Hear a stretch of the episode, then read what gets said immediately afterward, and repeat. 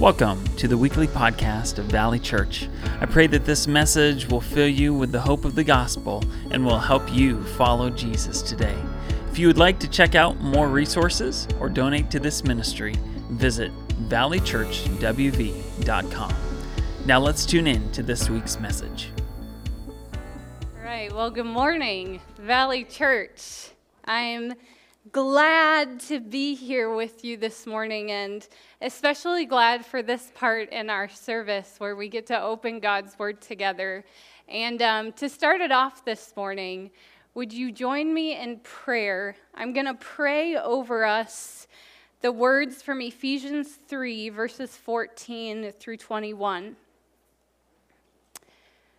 For this reason, I bow my knees before the Father, from whom every family in heaven and on earth is named, that according to the riches of his glory, he may grant you to be strengthened with power through his Spirit in your inner being, so that Christ may dwell in your hearts through faith, and that you, being rooted and grounded in love, may have strength to comprehend with all the saints what is the breadth and length and height and depth, and to know the love of Christ that surpasses knowledge, that you may be filled with all the fullness of God. Now, to him who is able to do far more abundantly than all that we ask or think, according to the power at work within us, to him be the glory in the church and in Christ Jesus throughout all generations, forever and ever. In Jesus' name I pray. Amen. Well, a few weeks ago, Pastor Jonathan was laying out his sermon series for the summer months, and he had an off Sunday today in between series, and he asked if I would preach on the topic of prayer. Now, prayer has always been a part of my life, but in the past few years, God has um, really made prayer meaningful in my life, and I've become very passionate about prayer. I think that the secret weapon that every believer has that is often forgotten or glossed over is this secret weapon of prayer. Because when we think about the armor of God in Ephesians 6, we're reminded to put on the helmet of salvation, the breastplate of righteousness, we have our sword of the Spirit, which is the word of God. But the very last weapon that Paul talks about doesn't have a physical piece of armor that he connects it to, but Paul talks about being persistent in prayer. Prayer is a secret weapon that every believer, follow follower of Jesus, has to fight against enemy forces, to fight against spiritual warfare. And this morning, I want to look at a character in the Bible that I would say is known as one of the greatest prayer warriors who ever lived. He was a man named Daniel. And probably for a bunch of you, you're like, oh, yep, Daniel. Heard of him, remember him. Daniel chapter 6 is where we're going to be going this morning. So I invite you to turn to Daniel chapter 6 in your Bible or using your, your app on your phone. But turn with me there and before you kind of maybe tune out Daniel chapter 6, because I'll just tell you, it's Daniel in the lion's den, okay? And many of us have heard this story since we were little kids. But there is always something new that God can speak to you through His Word, even through stories in Scripture that you've heard over and over, maybe hundreds of times in your life. So, if this is a very familiar story, I encourage you to ask God to reveal something new to you this morning about Himself. What is something new that He wants you to know about this very familiar story of Daniel and the lion's den? Now, as we jump into Daniel chapter 6, there's a few things that you should know about this man, Daniel. In his early years, Daniel was a Jewish youth or Jewish teenager who lived in Jerusalem when it was besieged by King Nebuchadnezzar of Babylon.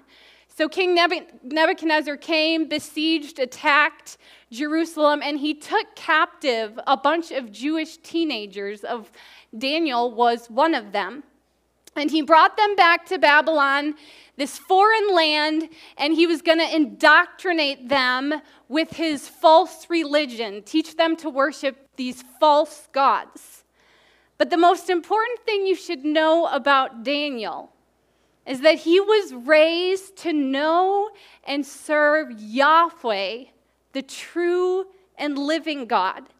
And it is very obvious that the beginning of Daniel, in Daniel chapter 1, that Daniel's parents did a good job of raising their child to know and serve God because Daniel had predetermined before he even was taken captive into this foreign land of Babylon that he was not going to do anything that would go against what God said in his word. And because of this, God honored Daniel in a foreign land and made him to prosper. Now, Daniel chapter 3 is where you find his friends Shadrach, Meshach, and Abednego, three other Jewish teenagers who were thrown into a fiery furnace for refusing to bow down to the golden image of King Nebuchadnezzar. And then you jump forward a few more chapters, and we find ourselves at Daniel chapter 6. Daniel's being thrown into the lion's den, but do you remember what took Daniel to the lion's den? is actually his prayer life that took him to the lion's den. Pick it up with me in Daniel chapter 6, 1 through 5. It reads, It pleased Darius, that was the current king at the time, it pleased Darius to set over the kingdom 120 satraps to be throughout the whole kingdom, and over them three high officials, of whom Daniel was one, to whom these satraps should give account, so that the king might suffer no loss. Then this Daniel became distinguished above all the other high officials and satraps, because an excellent spirit was in him. And the king planned to set him over the whole kingdom. Then the high officials and the satraps sought to find a ground for complaint against Daniel with regard to the kingdom, but they could find no ground for complaint or any faults because he was faithful, and no error or fault was found in him. Then these men said, we shall not find any ground for complaint against this Daniel unless we find it in connection with the law of his God. We're going to pause here for a few minutes and reflect on these first few verses. At this point in Daniel's life, he's 70 years old. Okay, 70 years old, and King Darius is planning to set him over his entire kingdom. Now, a few of these verses tell us a little bit more about Daniel. In verse 3, it says, An excellent spirit was in him. And then verse 4 says that these men who were jealous of Daniel, they were actually his co workers, couldn't find any fault in him because he was faithful. Could people say the same thing about you in your workplace? That you have an excellent spirit in you, that you were faithful not only in your work, but to your God. What's amazing about Daniel's life is that most of it was actually lived in the political world, in the public eye, and yet Daniel's record was flawless.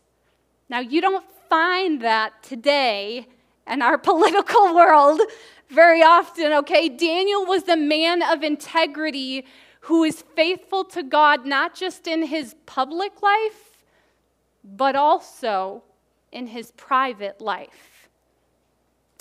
Now, his fellow co workers knew that they would not find any error or fault in Daniel unless they created it themselves in regard to the law of his God. They knew that Daniel couldn't be trapped into evil because they knew Daniel would be faithful to God no matter what.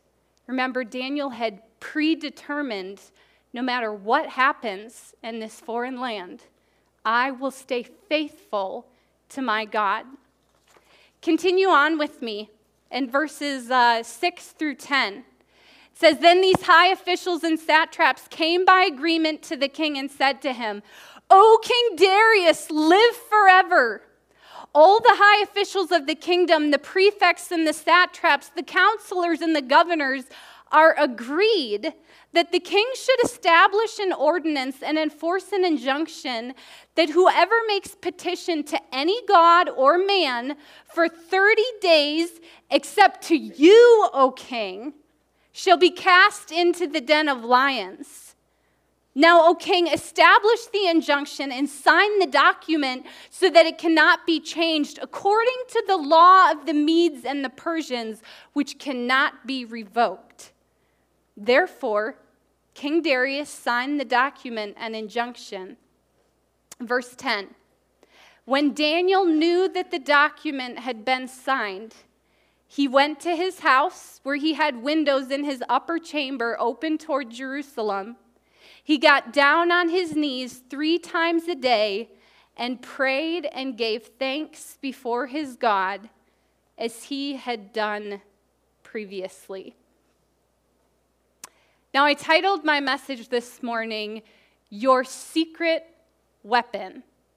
Your secret weapon. Every believer has this weapon of prayer that they can use to fight against the enemy and we're going to look at four principles of using your secret weapon. If you got a bulletin this morning, this is where you can pull it out and take some notes.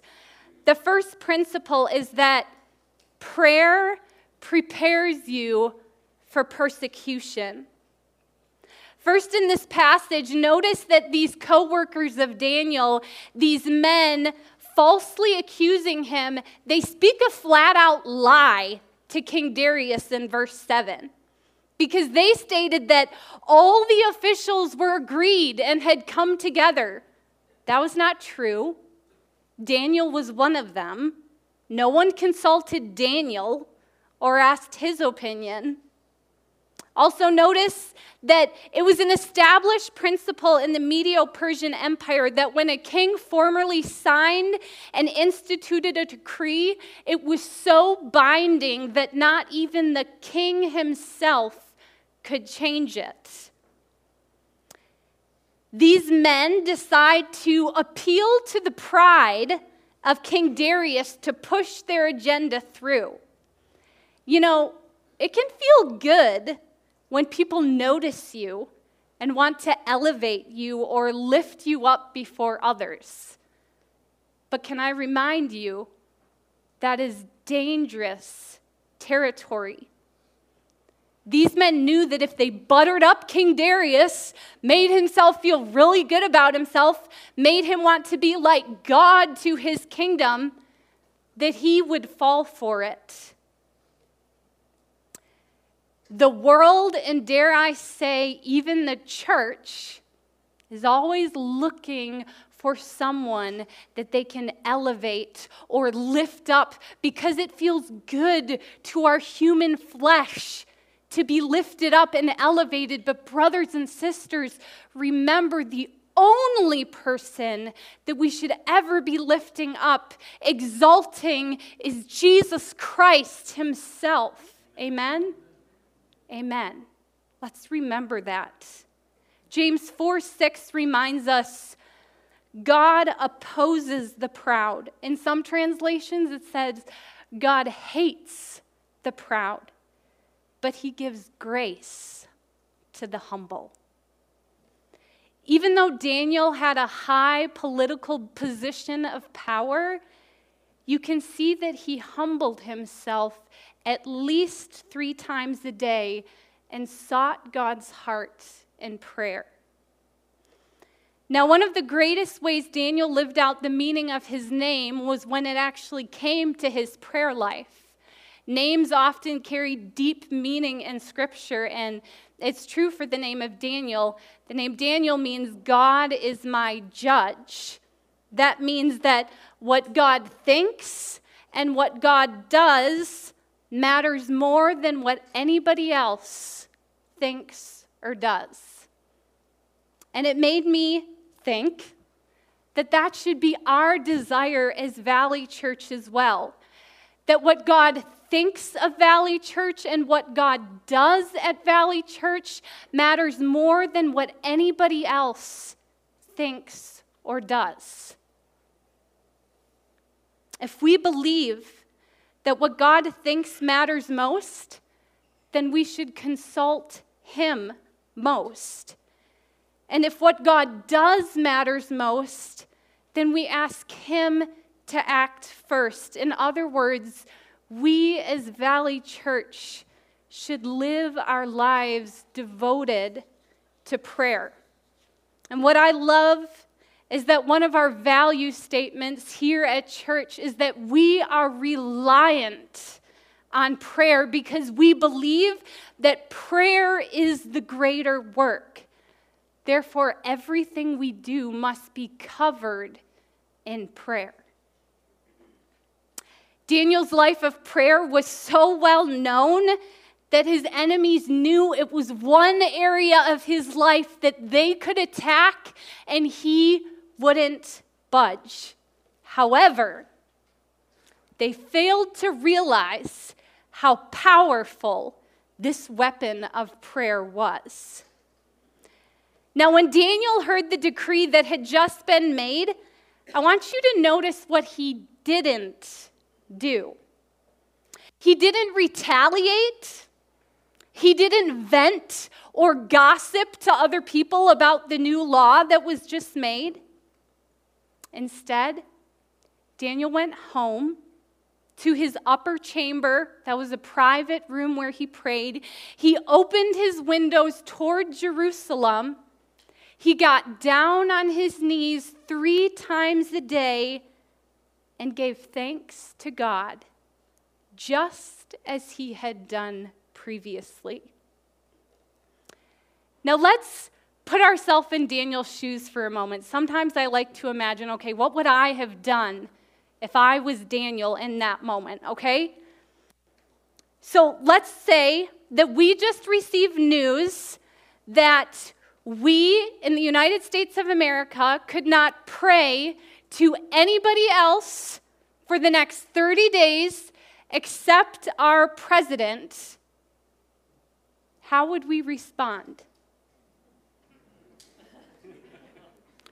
Okay, it, it can sound funny, but honestly, you guys, there could be a time that that comes, and I'm afraid the temptation for some of us could be you know what?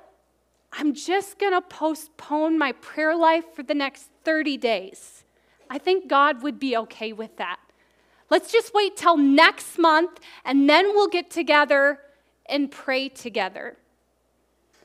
Do you realize that the only one who can stop you from activating your weapon of prayer is yourself? The only one that can stop you from having a life devoted to prayer is you. Nobody else can stop you. How many of us are guilty of just praying before we eat a meal? Like before breakfast, lunch, dinner, before we go to, bre- to bed at night, or even maybe guilty of just praying what many of us call shotgun prayers up to heaven we hear a request, shoot it up to heaven. That's not bad. That's good. You should be praying about all those things. But we never make time to devote to prayer every day in our lives. Like time that we set aside to get alone with God and seek His heart. Our lack of prayer actually is declaring that we don't need God, which actually then results in an attitude of pride. We think that we can live on this earth and handle all the problems on our own.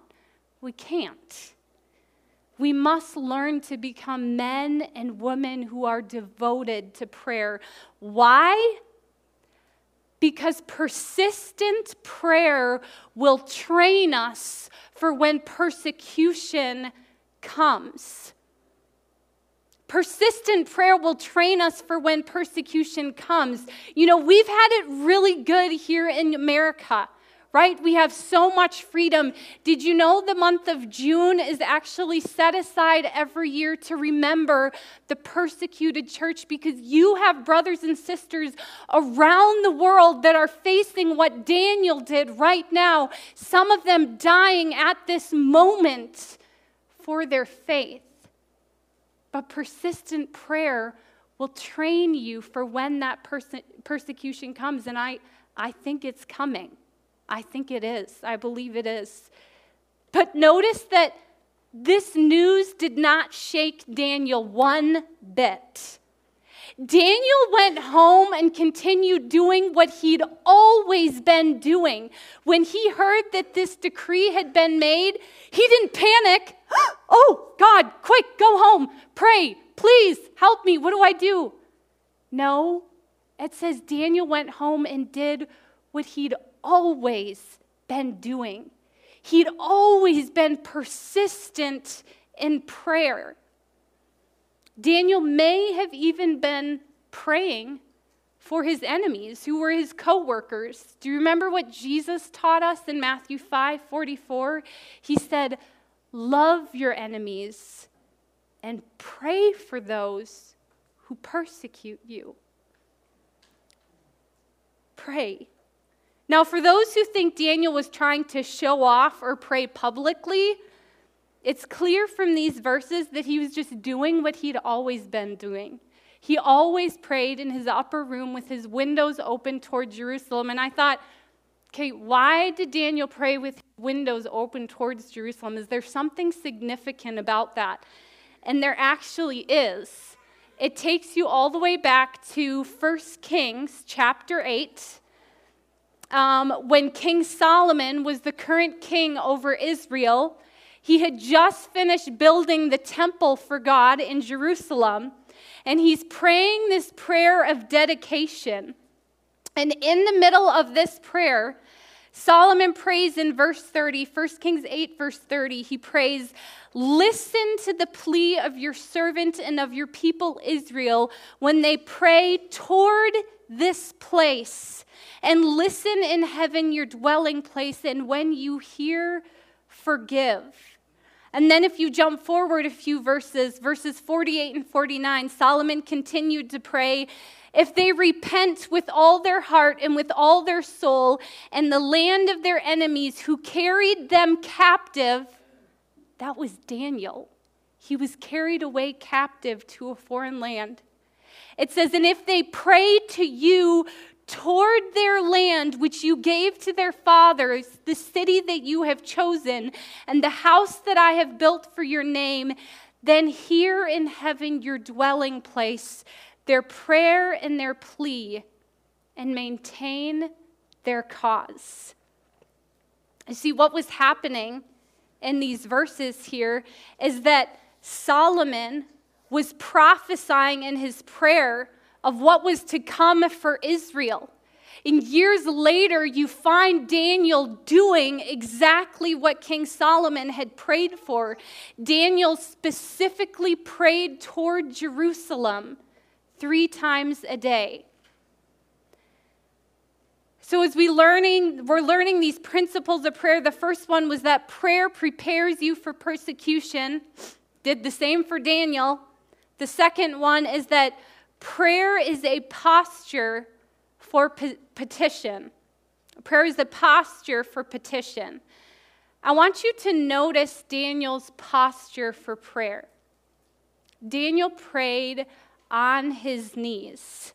And this is actually also how you find King Solomon praying in 1 Kings 8, chapter verse 54 the very end of that prayer it says as solomon finished offering all this prayer and plea to the lord he arose from before the altar of the lord where he had knelt with hands outstretched toward heaven.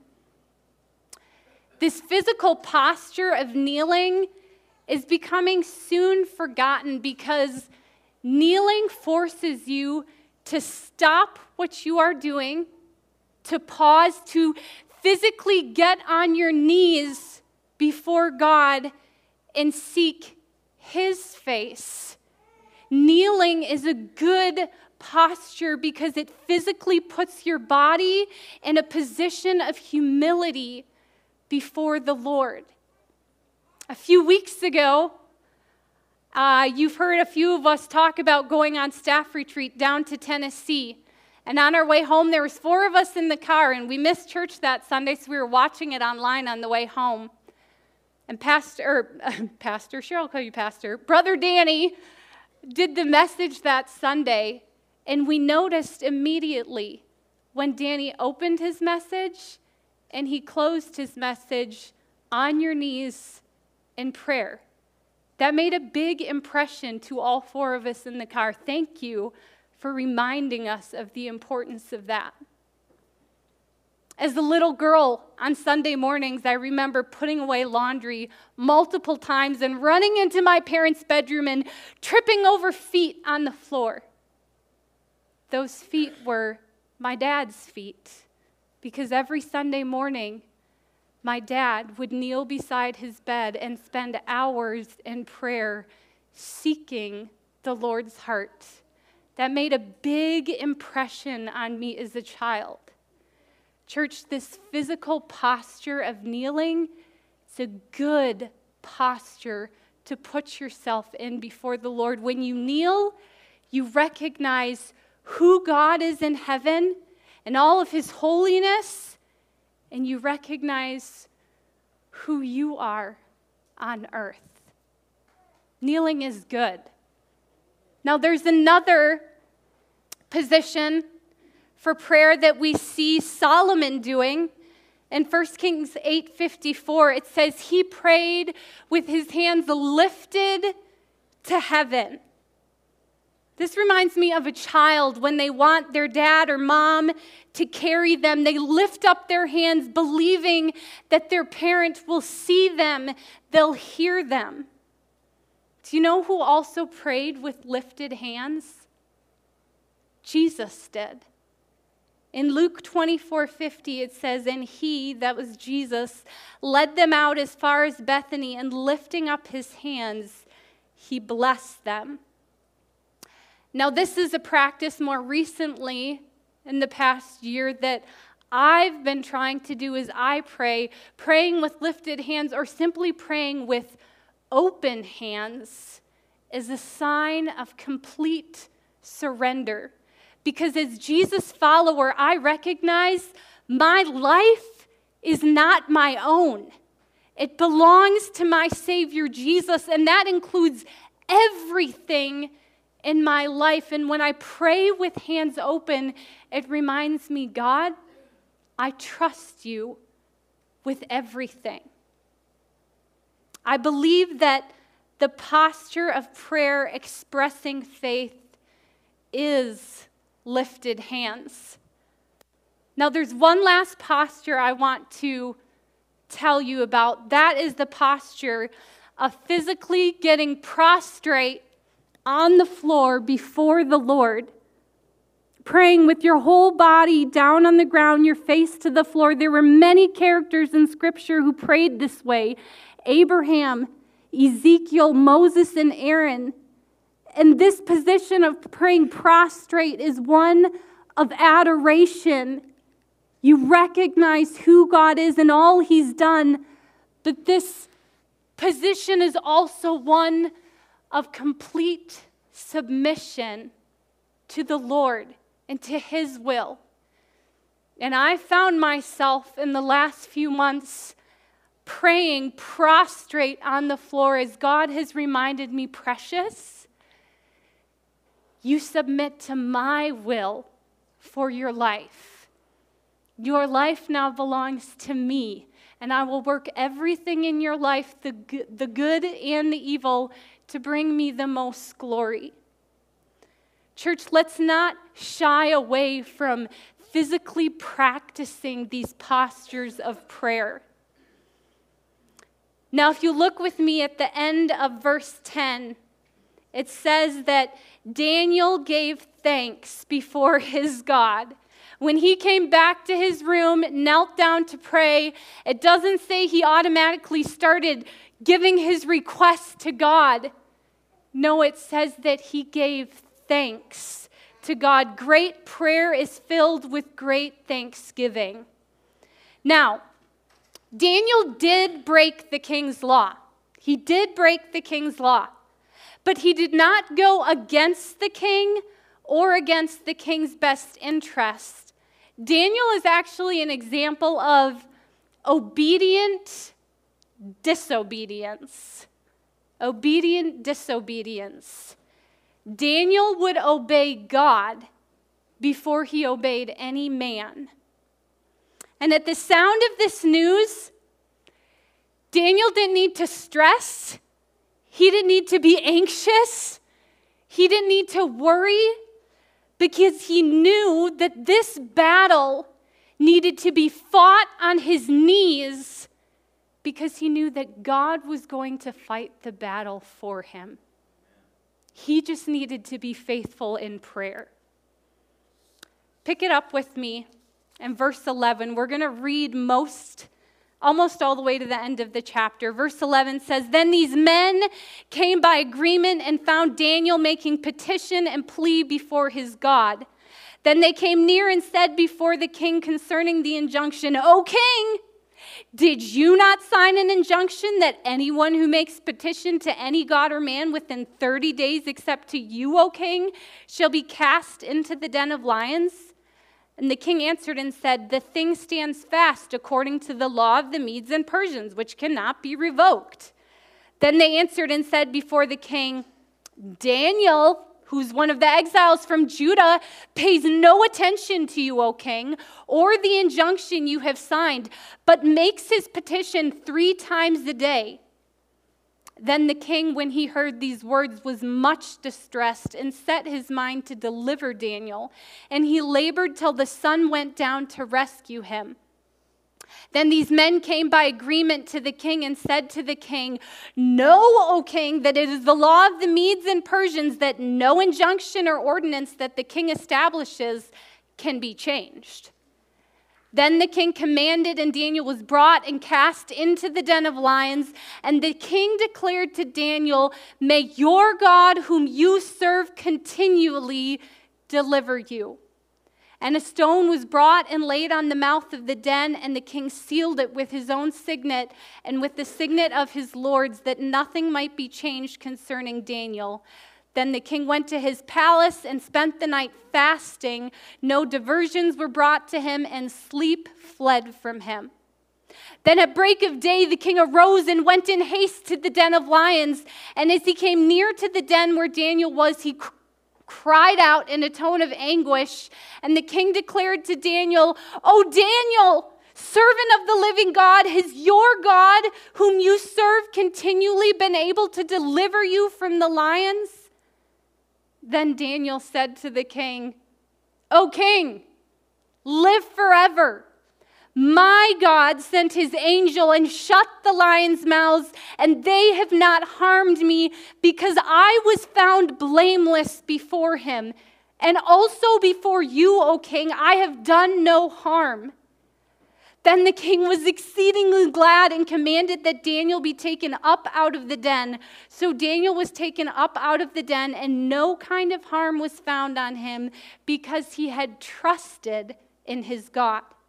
And the king commanded, and those men who had maliciously accused Daniel were brought and cast into the den of lions, they, their children, and their wives. And before they reached the bottom of the den, the lions overpowered them and broke all their bones in pieces. Then King Darius wrote to all the peoples, nations, and languages that dwell in all the earth Peace be multiplied to you. I make a decree that in all my royal dominion, people are to tremble and fear before the God of Daniel. For he is the living God, enduring forever. His kingdom shall never be destroyed, and his dominion shall be to the end. He delivers and rescues. He works signs and wonders in heaven and on earth.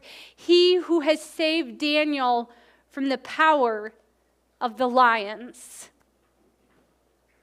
So, the first principle we learned is that prayer prepares you for persecution. Number two, prayer is a posture for petition. And number three, prayer produces peace. Was Daniel worried? I don't believe so. Daniel knew that his God was faithful. And even if he did die in the lion's den, it was worth it to die for being obedient to his God. The power for Daniel to stand came from a settled understanding of God's sovereignty because Daniel knew that God was totally in control of this whole situation. Now, that night, you find King Darius. King Darius liked Daniel. Can you tell that? He did. He wanted to protect him. That night, he didn't sleep at all. But it could actually seem that Daniel probably rested better than King Darius did that night. Early the next morning, you see the king coming in haste, probably running to the lion's den to check on Daniel. And in his calling out to Daniel, King Darius declared that Daniel's God is the living God. Now, many have wondered who is the angel in the lion's den with Daniel? Who is the angel? No one knows for certain. There are many scholars, commentators that go back and forth. It could have just been an angel from God sent, one of the ministering spirits, to be with Daniel that night. Or it actually could have been a pre incarnate Christ with Daniel in the den. When you look back at Daniel chapter 3, when his three friends are in the fiery furnace, there's a fourth in the furnace with them that they say is an angel, but many scholars believe that that fourth person was a pre incarnate Christ.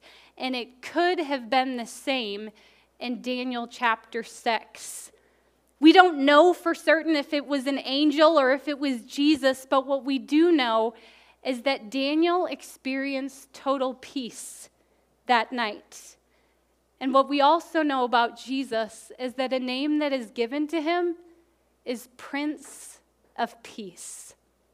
Daniel experienced peace. There was never an indication that Daniel was worried.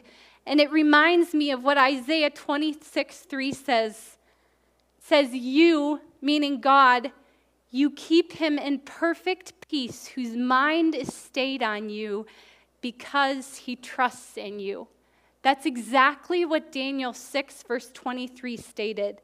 When Daniel was taken up out of the den, it says, No harm was found on him because he had trusted in his God.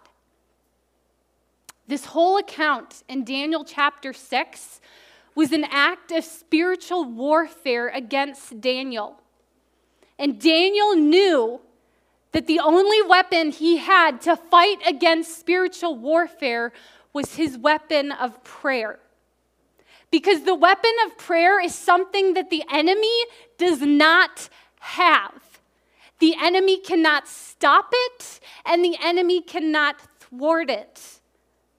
In the end, we see that God caused Daniel's enemies to be defeated in the exact same way they tried to defeat him.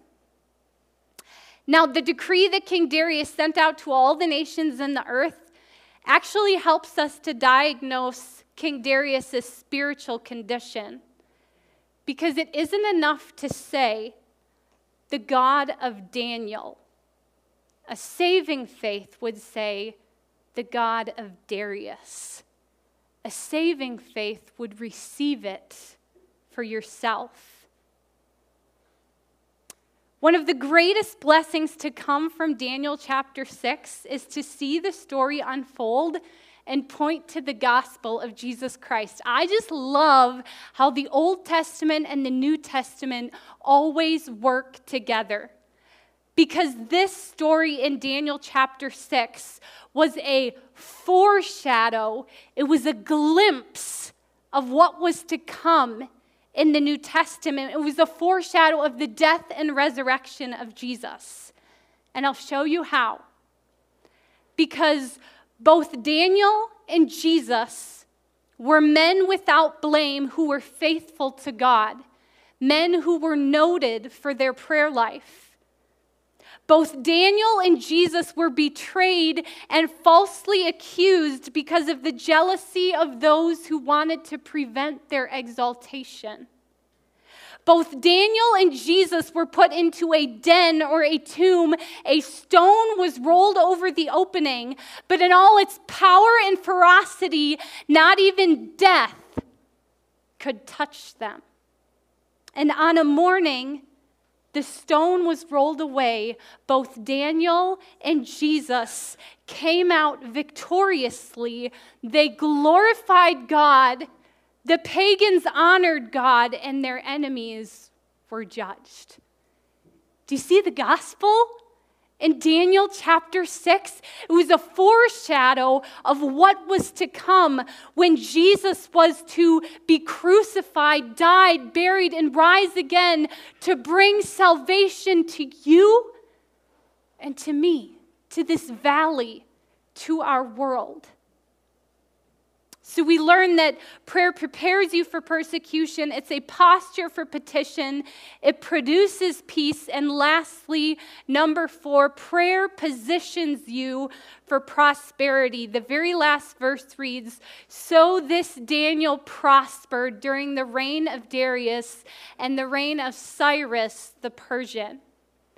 Daniel's prayer life positioned him for prosperity. Now, when I say that, I'm not teaching or preaching a prosperity gospel. I'm simply meaning that God brought good and success for Daniel out of all the evil that was plotted to bring about his death.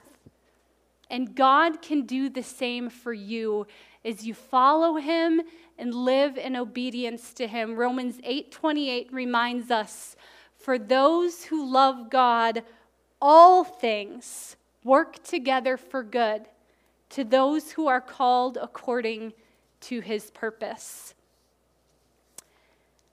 Now, we say often here at Valley Church that we want Jesus to bring hope and healing to our valley.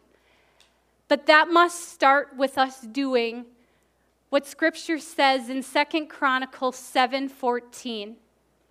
This is God talking in Second Chronicles 7:14 it says, "If my people who are called by my name humble themselves and pray and seek my face and turn from their wicked ways, then I will hear from heaven and will forgive their sin and heal their land."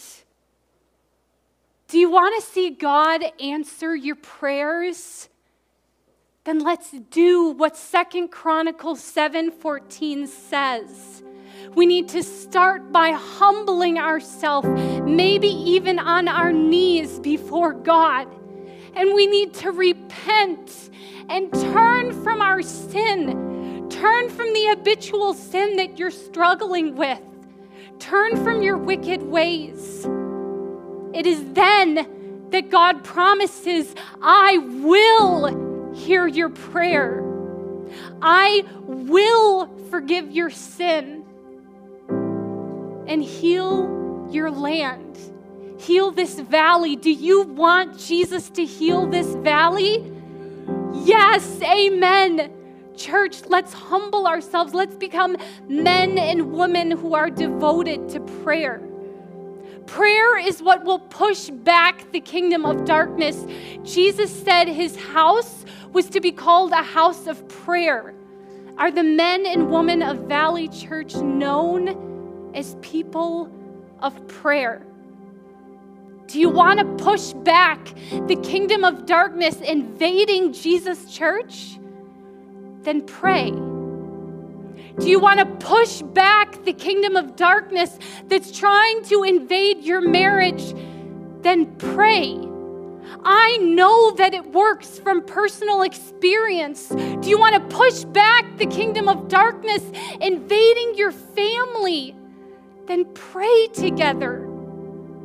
Do you want to push back the kingdom of darkness invading your workplace? Then start your day with prayer. Pray during your lunch break. Invite your coworkers to pray with you. As we close our service today, we're going to sing a song that we love here at church Battle Belongs. And I think this would have been a song that Daniel, it totally describes Daniel. Because the chorus says, When I fight, I'll fight on my knees with my hands lifted high. Oh God, the battle belongs to you. I don't need to worry. I don't need to be anxious. I'll fight this battle on my knees. And during this song, I invite you, if you feel led, to come out into the aisles, to come up to the front and physically do what the words to this song says. Get on your knees, worship the Lord. Remember who you're here to worship. It's not about drawing attention to yourself or about anybody else in this room. You're here to worship Jesus Christ alone. Kneeling is an act of humility and it is very appropriate. Right now, we're going to come together as the church family and activate our secret weapon of prayer. So I'm going to invite you all to stand with me. And what I want us to do is something a little bit different. If you're on the edge of your pew or on the edge of your chairs, will you bridge the gap between the aisles? Link hands with your brothers and sisters, with church family. We're going to come together in prayer. In church, I know there are times in life when we feel like we don't know what to pray for. I've been there myself. When you, when you say, God, I don't know what to say to you in this moment, can I encourage you when you don't know what to pray, pray the promises of God, pray the scriptures back to God because His words are His will. And don't forget to activate the secret weapon of prayer that you have every day in your life. I'm going to invite Pastor Jonathan to pray over us as a church family. Yeah, church, let's pray together. And let's uh, let's praise God for his work of just uh, just giving us this ability to approach him in spirit and in truth. So let's pray. Let's seek the Lord together. Let's activate our secret weapon. Father God, we come before you.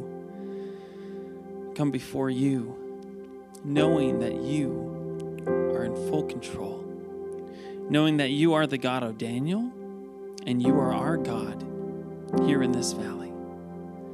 And so, God, I want to just pray the words of Scripture over our church. God, this church, this community that loves you so much, and not only this church, but all the churches here in our valley, God. God, I pray that you, as you say in Colossians, God, you would fill us with the knowledge of your will. God, that we might walk in a manner that is worthy of you, Lord. That we might be fully pleasing to you. That we might bear fruit in every good work and increase in the knowledge of God. God, that you would strengthen us with all power according to your glorious might. And that you would just fill us with patience and joy, giving thanks to God the Father who has qualified us to share in the inheritance of the saints in light. God, you have delivered us from the dominion of darkness, and you have transferred us into the kingdom of your beloved Son, in whom we have redemption, the forgiveness of our sins. God, we praise you, we worship you today. God, we know the battle belongs to you. God, we submit ourselves to you come before you now, just as we sing to close this service in song. We love you. In Jesus' name. Amen. Amen. Thank you for listening to this week's message from Valley Church. If you were impacted by today's teaching or made a decision to follow Jesus, we would love to hear from you, pray for you, and walk with you. To connect with us, visit valleychurchwv.com There you will find resources on following Jesus and information about how to partner with us here at Valley Church as we seek, serve, and send disciples of Christ.